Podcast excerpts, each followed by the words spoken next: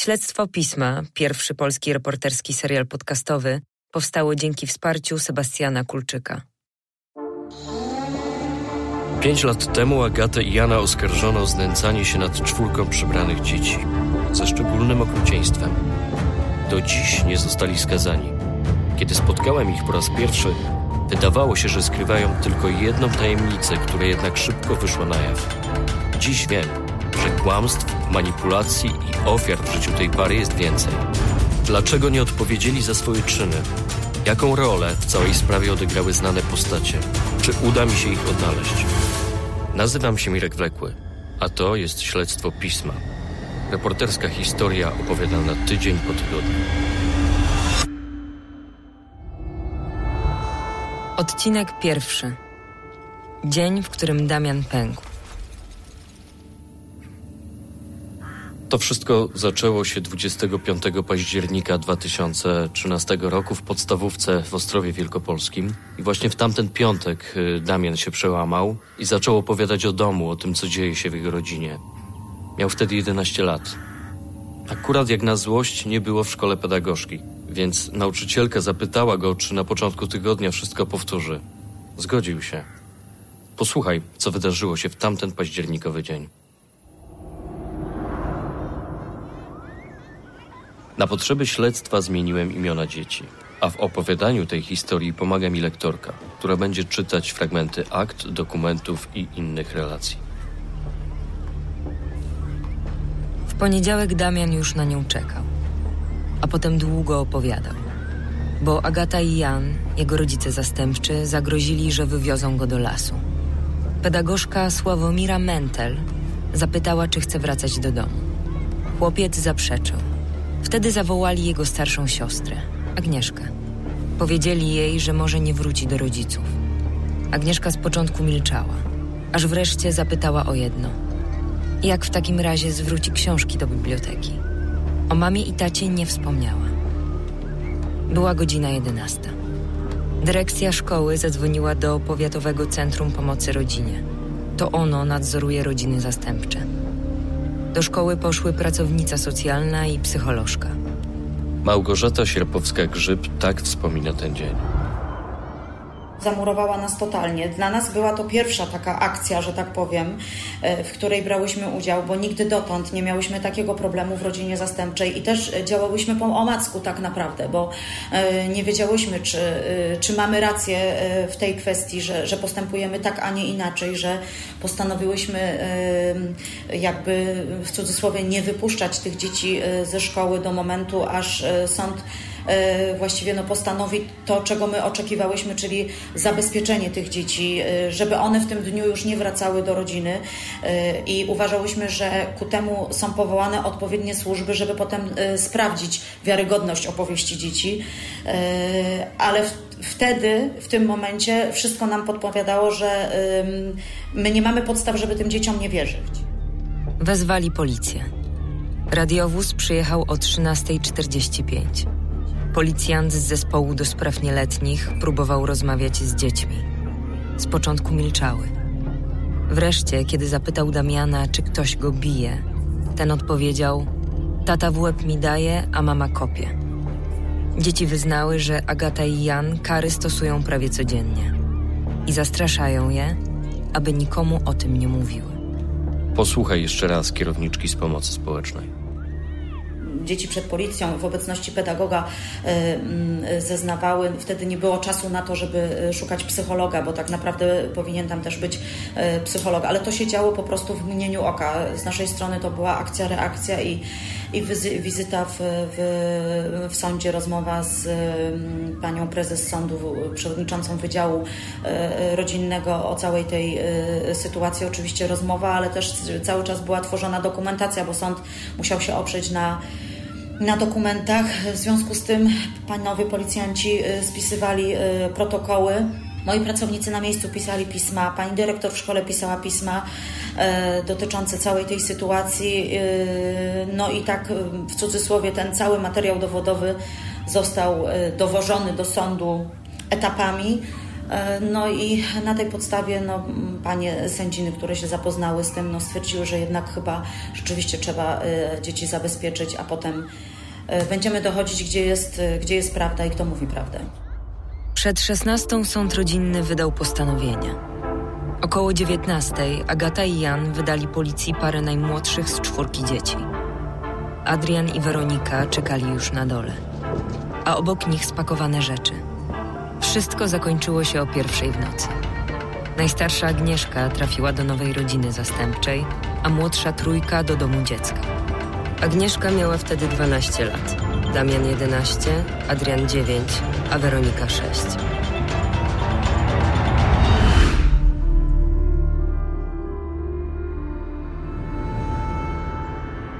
Po raz pierwszy o Agacie, Janie i ich czwórce dzieci przeczytałem wiosną 2014 roku. To był taki króciutki tekścik na regionalnych stronach Gazety Wyborczej. I pamiętam, że te kilkanaście zaledwie zdań wstrząsnęło mną. Krótko potem pojechałem do Ostrowa, bo chciałem się dowiedzieć, co rzeczywiście wydarzyło się w tym domu. Chciałem sprawdzić, czy Agata i Jan byli takimi potworami, za jakich uważały ich wówczas media. No i dlaczego przez tyle lat nikt nie dostrzegał żadnego zła w ich domu? Wtedy napisałem reportaż, który ukazał się na łamach dużego formatu w 2014 roku. Po pięciu latach z powodów, o których jeszcze Wam opowiem, wróciłem tam i ponownie spotkałem się zarówno z tamtymi informatorami, jak i z nowymi świadkami, do których dotarłem teraz. Tam na miejscu w Ostrowie o Agacie i Janie rozmawiałem z wieloma osobami. I co zastanawiające, usłyszałem szereg skrajnych opinii ale pamiętam, że jedna rzecz mnie rozbawiła. Rozbawiła, potem zmroziła, bo ludzie pytali, a o pieskach już pan wie? Okazało się, że pieski w tym domu były najważniejsze. Iwona Błaszczyk, znajoma Agaty i Jana, opowiedziała mi, jak to wyglądało. To rozmowa telefoniczna, stąd gorsza jakość nagrania. No pies siedział na fotelu czy na łóżku, na takiej wersalce w sumie, bo już nie pamiętam jak to było dokładnie, ale no i pies no tak jakby jadł z takiego talerzyka, ale przy stole, tak? Mhm, mhm. No. A dzieci no, były przy stole?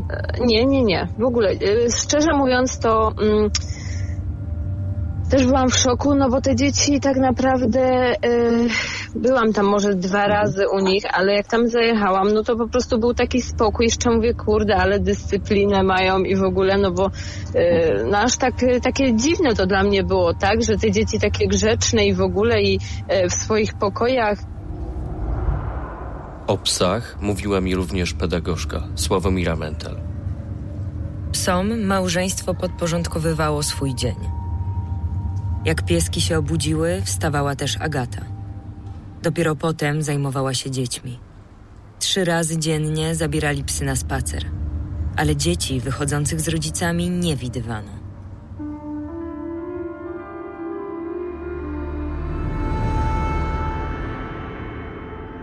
W 2014 roku prokuratura w Ostrowie zarzuciła Agacie i Janowi, że psychicznie i fizycznie znęcali się nad dziećmi.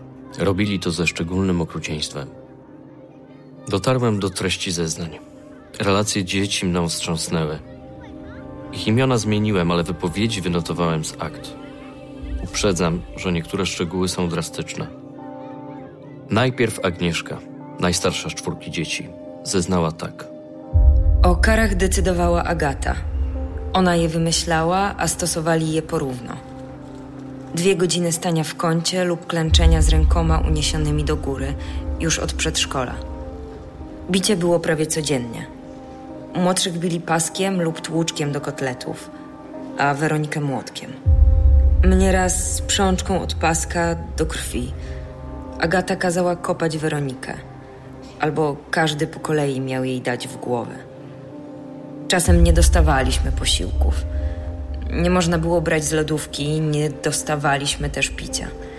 Do salonu mogliśmy wchodzić za ich zgodą. Do sypialni był zakaz.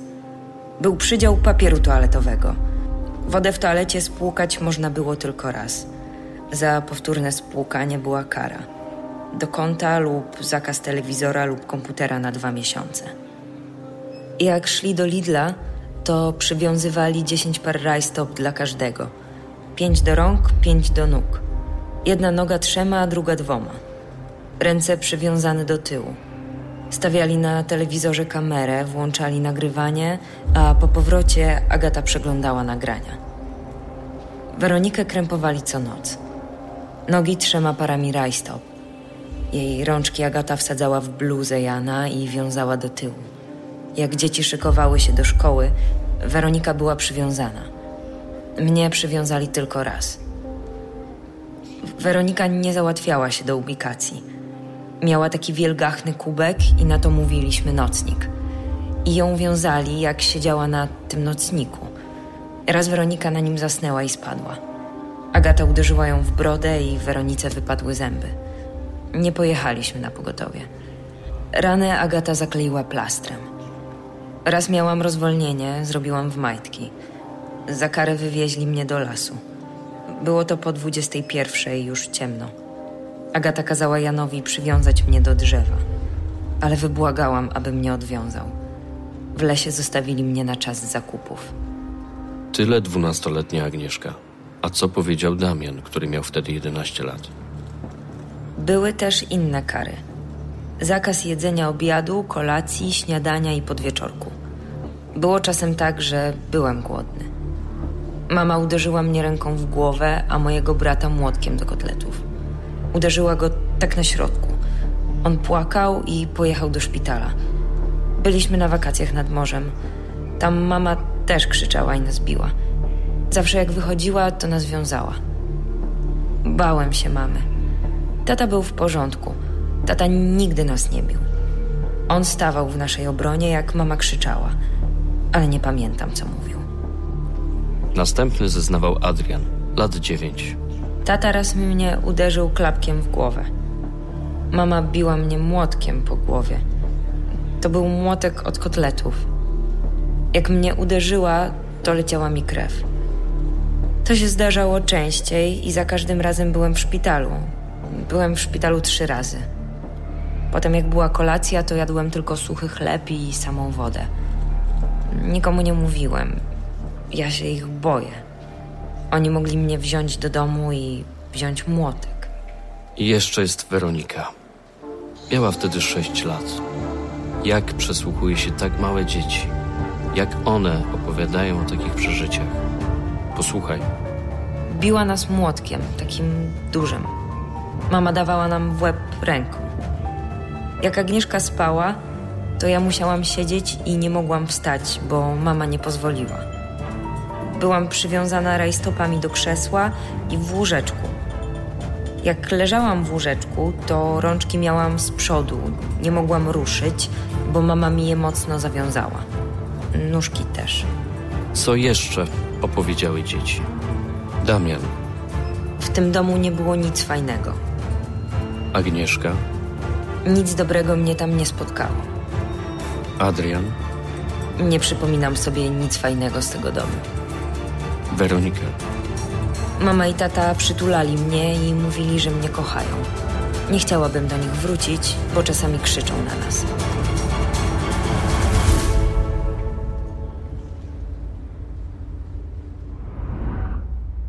Wtedy, w 2014 roku, o tym wszystkim usłyszałem bez takich szczegółów, ale i tak byłem przerażony. I muszę przyznać, że poczułem wstręt do Agaty Jana. A przecież jako reporter nie powinienem go czuć, bo reporter powinien oddzielać emocje od sprawy, którą się zajmuje. Wtedy na korytarzach prokuratury w Ostrowie Wielkopolskim to było naprawdę dla mnie trudne. Ale już po chwili, kiedy wyszedłem z budynku prokuratury, to naszła mnie taka myśl, że być może Agata i Jan wcale nie są winni. Przecież możliwe jest, że to dzieci przesadzały, a może nawet konfabulowały. Tak naprawdę chyba mi się nie chciało wierzyć, że w środku Europy w XXI wieku w ogóle do takich historii może dochodzić. Przez pięć lat zajmowali się całą czwórką. Przez osiem najstarszą Agnieszką. I nikt podobno nie zgłaszał problemów. Ani nauczyciele, ani opieka społeczna, ani sąsiedzi. Dom, w którym mieszkali Agata i Jan, ma dwa piętra. Poddasze tworzy trzecią kondygnację. Szeroki pas zieleni oddziela szary budynek od ulicy. Za domem podwórka, ogródki i garaże. Spokojna okolica. Jedna z sąsiadek powiedziała, że była u tej rodziny kilka razy i nigdy nie zauważyła nic złego. Owszem, może zachowywali się trochę dziwnie, a dzieci mało bawiły się na podwórku. Ale tak poza tym, to byli bardzo mili ludzie. Podobne zdanie miało wiele osób, z którymi rozmawiałem. Na przykład w szkole podstawowej numer 9, do której najpierw chodzili Agnieszka i Damian, czyli dwójka starszych dzieci. Tam nauczyciele z początku byli wręcz zachwyceni Agatą i Janem. Tak mówiła mi o tym wicedyrektorka Maria Gryczka. No więc kiedy przyszli dzieci zapisać do szkoły, to wzbudzili ogromne zaufanie. Yy, I, i nawet jak yy, wyszli, to stwierdziliśmy z Łukaszem, że jak dobrze, że te dzieci trafiły do takiej rodziny. Bo oni opowiadali, jak pomagają i oczywiście bazowali też na tym, jak te dzieci do tej pory miały źle. A teraz, że oni się tymi dziećmi zajmą. Natomiast myśmy yy, zorientowali się, bo były przeróżne sytuacje, gdzie przychodzili i cały czas wyjaśniali, jak bardzo dbają o dzieci i jak bardzo chcą, chcą ich wychować na, na dobre dzieci. Po chwili dołączyła do nas Barbara Biernaczek, pierwsza wychowawczyni Agnieszki. Gdy miała przyjść do pierwszej klasy, to tatuś przyszedł, przyszedł prosić, ponieważ ona już miała wtedy opinię z poradni, będąc w zerówce, przyszedł mnie prosić, czy ja ją przyjmę, mimo że ona ma takie, a nie inne wskazania z poradni, czy jednak może chodzić do tej klasy. Więc rozpoczęła chodzić. Warunki ze strony ojca materialne miała zapewnione zawsze. No to już mówiłam, nie, że Naprawdę. czysto i śniadanie, Czysto, śniadania, składki pozapłat- nieopłacone. Wszystko, wszystko Bo oni dbali, żeby nie, tak. nikt im niczego nie zarzucił. Nie Nie To oni tu pilnowali bardzo. Tak. Z czasem pojawiły się wątpliwości. Ale czy mogły skłaniać do podejrzeń o czyny, o których opowiedział mi prokurator z Ostrowa? Na początku No wierzyła. my, byłyśmy, my byłyśmy nim zachwycone, mówimy jak dobrze, że te Tak, Jezu, dzieci... Kochany, bo- ale jakie oni cuda opowiadali. Na przykład mnie opowiadał, że ona jest tak, wie pan, on przyszedł i prosił mnie, by to dziecko mimo opinii było przyjęte, a od drugiej klasy wręcz twierdził, to się tak zaczęło w drugiej klasie, bo pierwsza Że była ma w miarę, zostawić? Że ja mam ją zostawić. Bo ona się nie nadaje do drugiej klasy. Do trzeciej. I ja mówię, hola, mówię, co pan mi tu opowiada? On poszedł do dyrektora na mnie na skargę.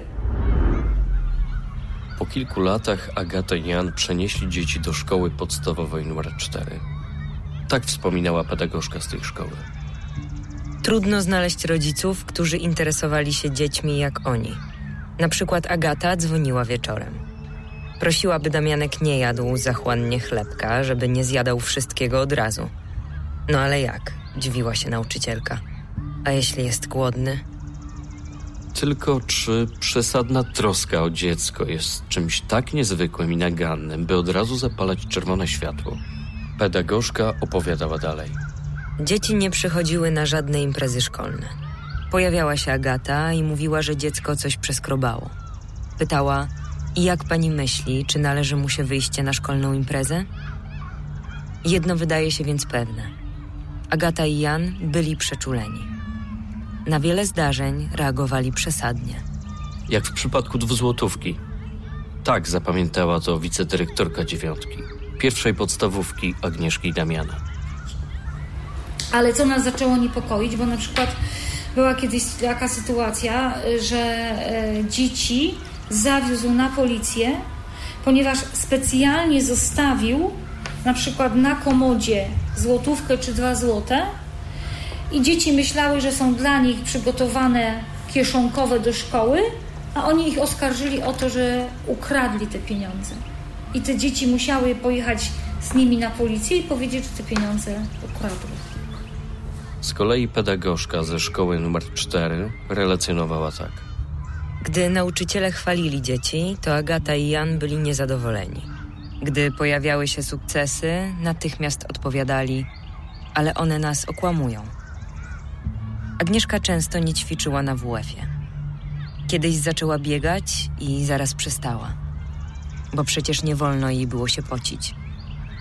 Innym razem na boisku zepsuł się jej but. I tak się zdenerwowała, że nie można było jej uspokoić.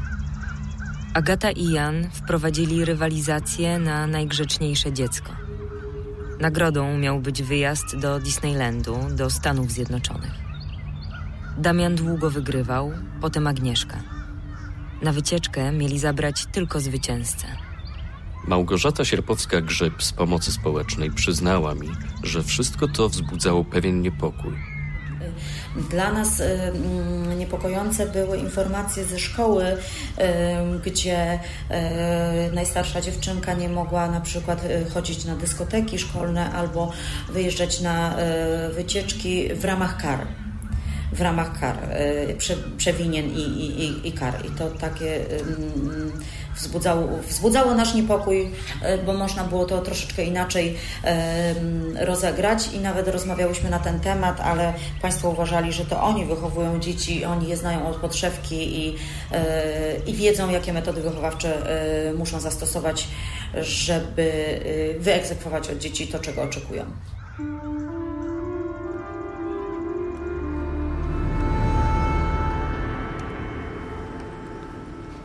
Czyli było w ich zachowaniu coś podejrzanego, czy nie było?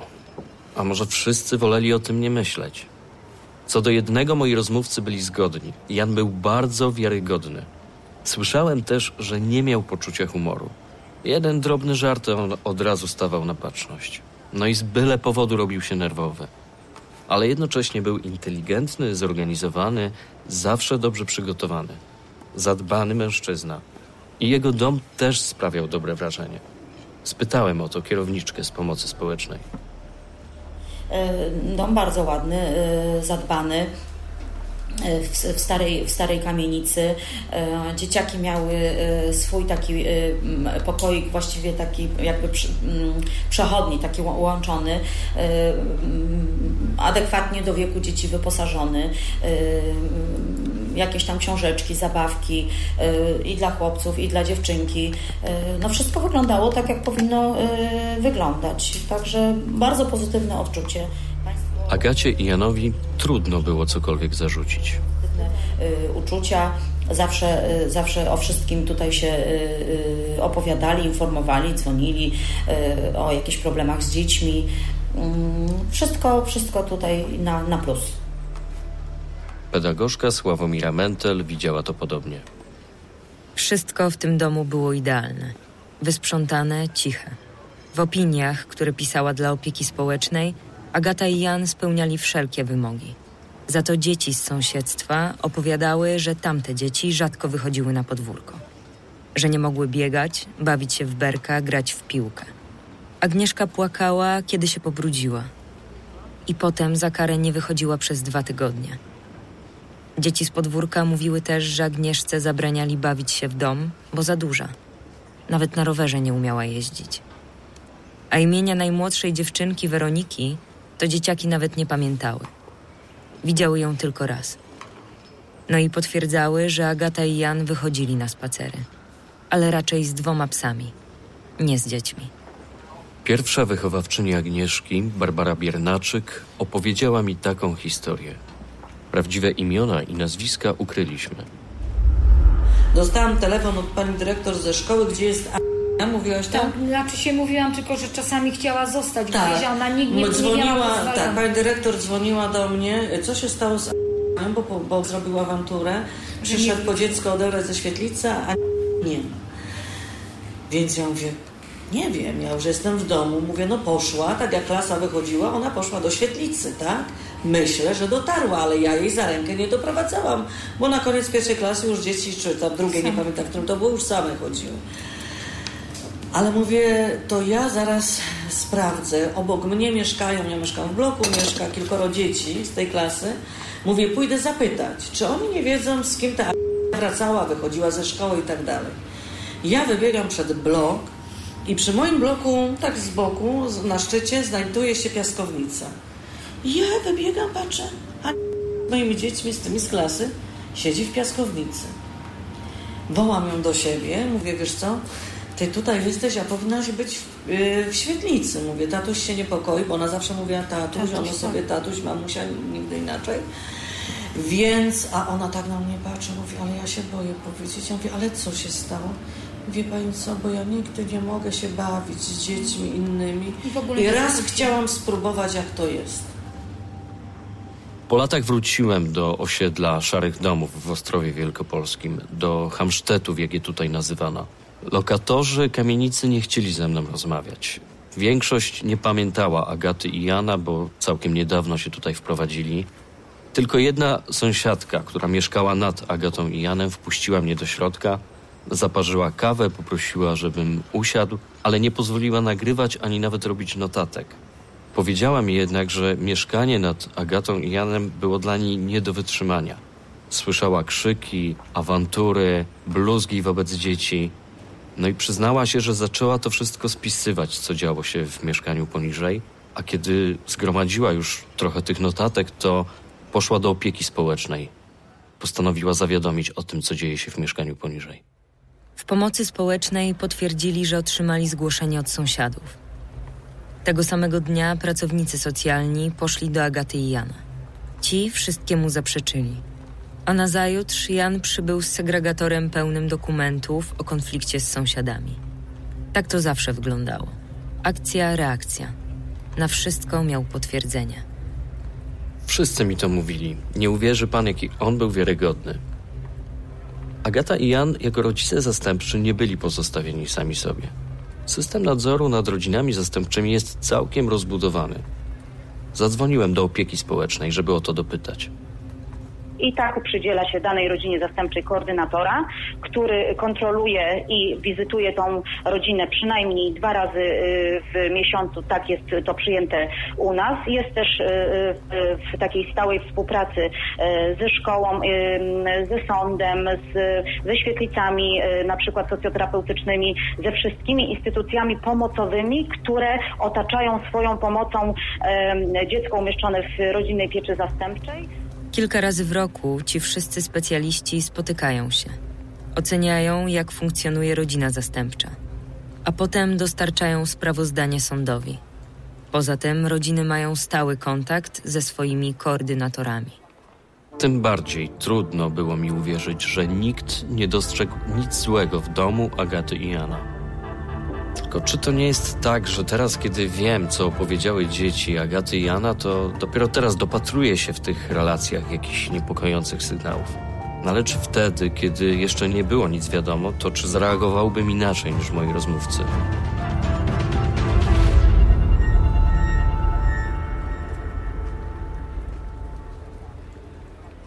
Kiedy wróciłem do sprawy, w szkole podstawowej numer 9 powiedzieli mi, że dostrzegali jakieś niepokojące sygnały i że wcale ich nie lekceważyli. Oto co powiedziała mi pani Maria Gryczka, wicedyrektor tej szkoły. Pewnego dnia Agnieszka, czyli najstarsza podopieczna Agaty i Jana, przyszła do szkoły w podartych rajstopkach i z zakrwawionym kolanem. No i teraz tak, i y, pytam się, y, gdzie jest tatuś? No tatuś zaprowadził brata do przedszkola, czyli tu do tej naszej zerówki, a mi powiedział, że mam sobie poradzić sama. I ona poszła do pielęgniarki, no przed ósmą pielęgniarki jeszcze nie było, rajtuski zdarte, nóżka, krew. Zabrałam ją do sekretariatu. Ja więc dzwonię do mamy, żeby przyniosła rajstopy, żeby się dzieckiem zajęła. Więc zadzwoniła, ona powiedziała, że jak tylko mąż wróci, bo jeszcze nie wrócił ze szkoły, to ona zaraz przyjdzie i, i to wszystko załatwi.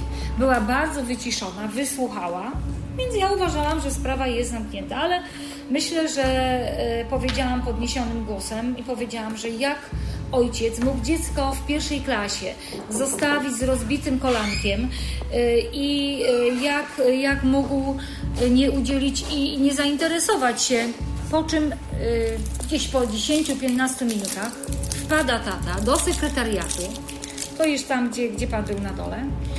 Ja w tym sekretariacie jeszcze byłam, jeszcze siedziała, a on do mnie mówi: Proszę do gabinetu, będziemy rozmawiać. Ja mówię, słucham, do mojego gabinetu z rozkazującym, ja mówię, ale o czym pan mówi? I on do mnie doskoczył i wtedy, gdyby mnie Łukasz nie obronił, to on by mnie chyba w tym sekretariacie pobił. Z Łukaszem Mikołajczykiem, który wówczas był dyrektorem szkoły, spotkałem się niedawno w Warszawie. Tak wspomina tamtą sytuację. No to wtedy wpadł w furię, przyszedł do szkoły, e, zaczął na nią krzyczeć, że co ją to w ogóle interesuje. E, no i to był ten moment już e, krytyczny, kiedy wiedzieliśmy, że tam na pewno, na, na, na pewno nie jest dobrze. Zwołałem od razu, znaczy od razu, no jak to się powtórzyło tam któryś raz, to zwołałem spotkanie mm, nauczycieli uczących w tej klasie, które było poświęcone tylko i wyłącznie e, po to, żeby jej pomóc. No i tam faktycznie były sygnały, że no, niekiedy, prawda, mówi, to było oczywiście po kilku miesiącach już chodzenia do szkoły, że, że niekiedy wspomina, że no tam, nie wiem, w domu krzyczą, że psy są wa ważniejsze i tego typu sytuacje. Natomiast jakby nigdy nie wskazała, że, że nie wiem, została wtedy jeszcze, tak, że została pobita, czy coś się stało. Ale dlaczego swoje wątpliwości szkoła zgłaszała tylko nieoficjalnie, ustnie? W szkole nie zachował się żaden spisanych ślad. Czy czegoś się obawiali? No, wielokrotnie kontaktowałem się z MOPS-em. Oni też mieli pewne swoje podejrzenia, ale nie było dowodów na to. Zgłaszaliśmy to dzielnicowemu. E, w takich rozmowach naprawdę dzielnicowy często przychodził do szkoły, żeby rozmawiać o bezpieczeństwie dzieci. Zgłaszaliśmy. E, no, to też było wszystko tak niestety ustawione, że jak ta kontrola, czy, czy osoby przychodziły do państwa, no, tam było wzorcowo, tak? Porządek, wszystko pięknie, dzieci, prawda, e, no, wiedziały, co mają mówić. No, Wszystkie kontrole w domu Agaty i Jana wypadały wzorowo. Tylko, że pracownicy opieki społecznej nie wiedzieli, że kiedy tam przychodzili, to w domu odbywała się zabawa w króla ciszy. Być może właśnie o takiej sytuacji Agnieszka opowiedziała pewnego razu swojej wychowawczyni. Pytałam, jak mają w domu, tak? Na przykład, co robiliście wczoraj? To a mówi, co, siedzieliśmy w domu, drzwi były pozamykane. Wie pani co, przyszły jakieś panie i pukały do drzwi, a my musieliśmy siedzieć i nic nie mówić, bo byśmy byli ukarani. Więc pewnie jakaś pomoc przyszła, albo nie wiem, panie przyszły, tak, e, rolety pozasuwane, że nikogo nie ma w domu, z nikim nie chciały rozmawiać. W 2011 roku szkoła postraszyła Agatę i Jana sądem rodzinnym. Wtedy przenieśli swoich podopiecznych do szkoły numer 4. Z kolei dyrekcja dziewiątki o swoich podejrzeniach podobno poinformowała szefostwo nowej szkoły. Cóż z tego, skoro dramat dzieci trwał aż do października 2013 roku. Kiedy afera wyszła na jaw, Jan był strażnikiem miejskim w Ostrowie. Komendantem straży jest Grzegorz Szyszka. Okazało się, że w tamtym czasie spotkał się z kierowniczką z pomocy społecznej i pedagogzką z podstawówki numer 4. No i wtedy dopiero, no i wtedy między innymi do, dowiedzieliśmy się kto to jest, co to za rodzina, yy, że powiedzmy w miejskim, że w szkole są jakieś problemy z dziećmi, tak? Jeśli chodzi o panią Mentel, to informowano, że w szkole z dziećmi były problemy, były problemy z, z rodzicami tymi zastępczymi, czyli z, z tym plus z jego żoną. Y, z kolei Miejski Ośrodek Pomocy Społecznej również zaczął wówczas poprzez panią Małgosię nas informować, że no były już różnego rodzaju takie nieprzyjemne historie, zarówno tam w, w domu, jak i, jak i u nich bezpośrednio w instytucji. No i wtedy dopiero zaczęliśmy tak naprawdę takie pozyskiwać informacje można powiedzieć, ze źródeł takich bardziej wiarygodnych, tak? bo wcześniej to były powiedzmy takie tam telefony. Ale podobnie jak w przypadku działań w pierwszej szkole, z podejrzeń i rozmów niewiele wynikło. I tak się zastanawiam, kiedy myślę o tej historii, czy aby nie jest tak, że teraz, kiedy sprawa wyszła na jaw, to moi rozmówcy próbują się za wszelką cenę wybielić. Czy nie podkreślają tych wszystkich niepokojących sygnałów, tych działań, które podejmowali tylko po to, by lepiej teraz wypaść i uspokoić swoje sumienia.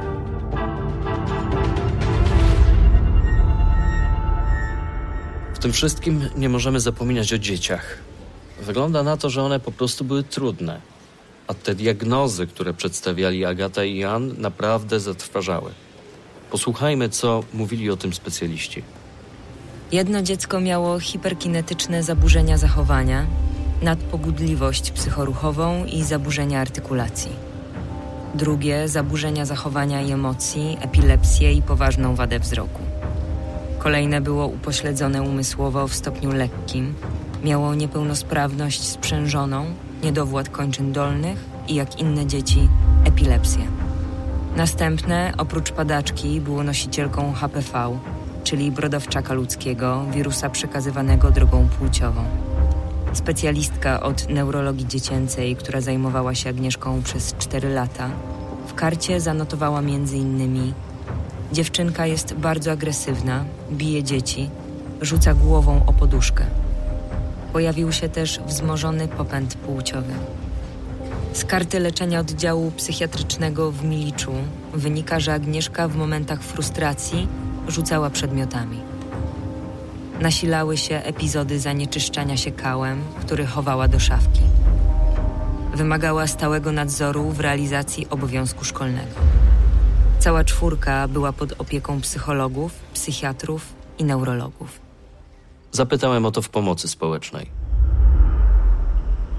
ale na pewno ta dokumentacja medyczna, y, jaka była nam przedkładana, bo było tego bardzo dużo i, y, i były to y, wiarygodne informacje na papierze, a my na tym bazujemy. Dokumentacja z, z pobytów na oddziałach psychiatrycznych, dokumentacja z z leczenia neurologicznego, psychiatrycznego, opinie psychologiczne. Wszystko to było spójne i bardzo wiarygodne. Te wszystkie problemy z dziećmi tylko wzmacniały podziw dla rodziców zastępczych.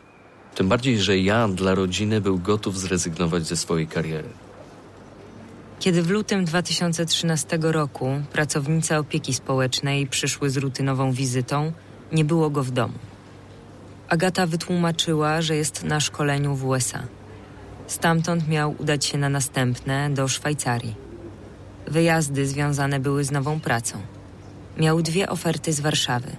Jedna eksponowane stanowisko w Narodowym Banku Polskim, druga w służbach bezpieczeństwa.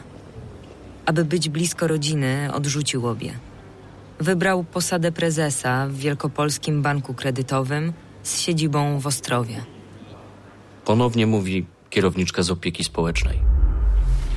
Myśmy je oczywiście y, próbowały weryfikować E, to się spotkało z jakąś taką agresją słowną ze strony e, męża pani Agaty, który e, przyszedł tutaj do mnie, nazwał mnie, nie, nie, nie nazwał mnie, tylko oskarżył mnie, że ja traktuję jego żonę jako kłamczuchę i potwierdził, że mówi prawdę.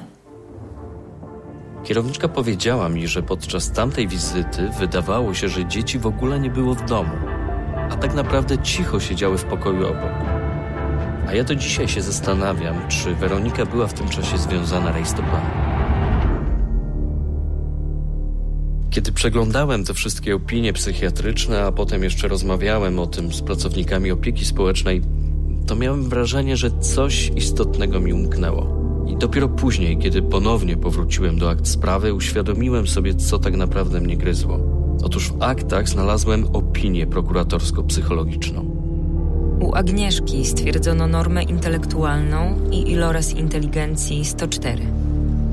Damian był w obszarze normy i miał IQ 88. Adrian też w normie z ilorazem inteligencji 92. Jedynie u Weroniki stwierdzono upośledzenie w stopniu lekkim i IQ 64. No i jak to się miało do tych wszystkich opinii i eksperty, z którymi Agata i Jan zasypywali opiekę społeczną i szkoły? Przypomniało mi się też, co pięć lat temu powiedziała mi nowa matka zastępcza Agnieszki. Dziewczynka trafiła do niej tego samego dnia, kiedy zebrano ją od Agaty Jana. Według niej Agnieszka nie miała żadnej epilepsji ani chorób psychicznych. Była zupełnie zdrowa, tylko była obolała, więc do ortopedy trzeba było z nią jechać. Jest jeszcze ta karta informacyjna ze szpitala w Miliczu. Faktem jest, że znalazły się tam różne przerażające szczegóły, które podawali rodzice zastępczy. Ale w samym szpitalu nie zaobserwowano ani zanieczyszczania się kałem, ani zachowań o podtekście seksualnym. A badanie EEG nie wykazało patologicznych zmian. Potwierdziła to kierowniczka w pomocy społecznej. Znaczy, nie pamiętam już, jeśli chodzi o te dzieci, które trafiły do domu dziecka. Yy ale dziewczynka, która trafiła do rodziny zastępczej, na pewno miała wykluczoną, ona miała kilkakrotne EEG i na pewno miała wykluczoną padaczkę. Ale już teraz nie pamiętam, jak to wszystko po kolei e, e, było jakby niwelowane, ale wiele z tych zaburzeń e, no, chyba okazały się nieprawdziwe, no bo dzieci zaczęły funkcjonować normalnie. Wróciłem do akt i znalazłem tam zeznanie lekarki z poradni zdrowia psychicznego w Ostrowie. Dzieci były jej pacjentami w ramach NFZ. Śledczym mówiła, że wizyta polegała na tym, że do gabinetu wchodził Jan. I przez długi czas mówił, co dzieci robiły źle. One w tym czasie czekały na korytarzu. Lekarka nie potrafiła powiedzieć, na czym miała polegać terapia z tymi dziećmi. Bo przecież zazwyczaj to ona rozmawia z rodzicami. Przekazuje im swoje wskazówki, jak postępować z dziećmi. A tutaj czegoś takiego nie było. To nie była terapia, tylko sporadyczne spotkania. Dlaczego więc nie reagowała? Lekarka dodała, że dzieci brały leki przypisywane przez lekarza psychiatrę. Zajrzałem więc do zeznań. Psychiatra powiedziała, że przejęła leczenie dzieci po innych lekarzach. To oni rozpoznali choroby. Wynikało z tego, że dzieci miały zaburzenia zachowania i zaburzenia emocjonalne. Ale sama tych zachowań u nich nie stwierdziła. I przypuszczała, że diagnoza zaburzeń dziewczynki była błędna. Nie znalazłem odpowiedzi na pytanie, czemu nic z tym nie zrobiła. Wreszcie natknąłem się na zeznanie neurolog dziecięcej. Pani doktor przez kilka lat opiekowała się Agnieszką. To w prowadzonej przez nią karcie choroby wielokrotnie pojawia się informacja o wyjątkowej agresywności, pobudzeniu seksualnym i innych dolegliwościach Agnieszki. Tymczasem lekarka przed śledczymi zeznała, że niewiele wie i pamięta. Zadziwiająca lista zaniedbań, obojętności i luk w pamięci, prawda? Dotarłem też do oficjalnej opinii pedagogzki szkolnej. Siedem miesięcy przed ujawnieniem całej sprawy Sławomira Mentel napisała, że Damian jest pogodny, spokojny, nie stwarza problemów wychowawczych. Dobrze funkcjonuje w grupie rówieśniczej. Jedynie Agata zgłaszała problemy związane z domniemanymi kradzieżami słodyczy. I tu pedagogzka zaznaczyła, że żaden uczeń nie zgłaszał zaginięcia własności oraz ze sferą seksualną. Chodziło o masturbację i zaglądanie do toalety dziewcząt.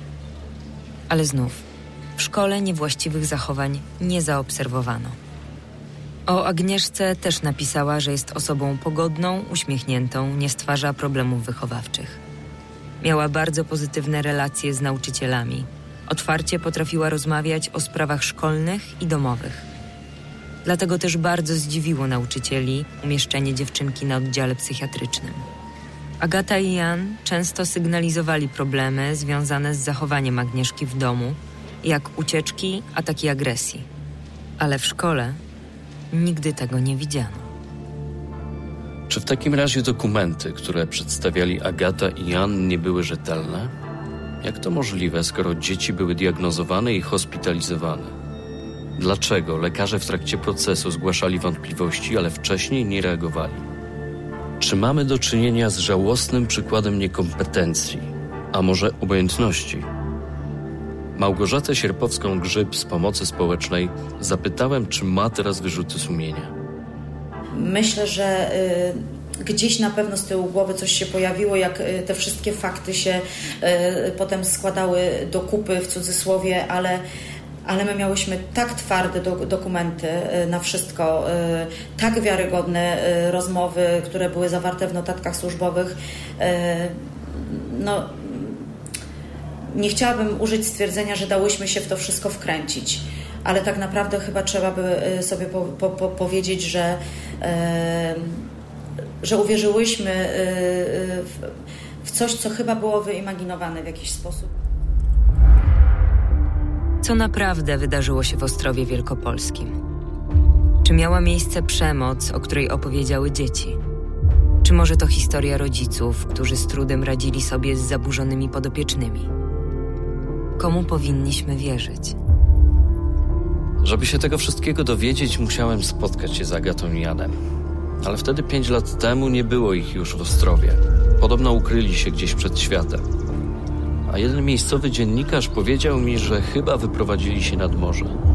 Kompletnie nie wiedziałem, jak ich znaleźć, ale ten dziennikarz dał mi wtedy namiary do osób, które mogły ich znać. Zadzwoniłem do nich i długo rozmawialiśmy. Ich bardzo zapewniałem, że chciałbym wysłuchać wersji Agaty i Jana. Byłem jej bardzo ciekawy. Chciałem zrozumieć ich rację, a moja rozmówczyni była pewna, że są niewinni. Tym bardziej mnie to zaintrygowało. Tylko, że Agata i Jan nie chcieli się spotkać z dziennikarzami. Zrezygnowany poszedłem na dworzec kolejowy i stałem już na peronie. Miałem bilet na ostatni pociąg do domu i odjeżdżał, znalazłem to jeszcze w notatkach starych o 19.24. Wtedy nagle zadzwoniła znajoma Jana. Okazało się, że udało jej się namówić ich na spotkanie. Mieli przyjechać do jej domu pod Ostrowem jeszcze tego samego wieczora. Wytłumaczyłem, jak tam dojechać samochodem. y, Miałem wyjechać za miasto, przejechać obok centrum handlowego, krętą drogą, a później podążać za kierunkowskazami. Tylko, że ja nie miałem samochodu. Samochód miałem pod moim mieszkaniem, w moim mieście, 100 kilometrów od Ostrowa. Postanowiłem wsiąść do pociągu, wrócić do domu, zabrać auto i pojechać na to spotkanie. I tak późnym wieczorem dotarłem w końcu w okolice Ostrowa. Gdy tam dojechałem, to miałem wrażenie, że znalazłem się na końcu niczego. Pamiętam tę niesamowitą ciszę. Wioska wydawała się jakoś tak dziwnie wyludniona. Po całym dniu wysłuchiwania opowieści o rodzicach zastępczych, którzy zamienili się w potwory, było to trochę niepokojące. Dom pod wskazanym adresem był bardzo ładny. Trawa starannie przystrzyżona, a gospodarze sprawiali wrażenie inteligentnych, wykształconych, całkiem zamożnych. Wszedłem do środka. Byłem jedynym dziennikarzem, z którym Agata i Jan zdecydowali się porozmawiać. Tylko gdybym wtedy wiedział, co wiem o nich dzisiaj, zapewne bardziej miałbym się na baczności.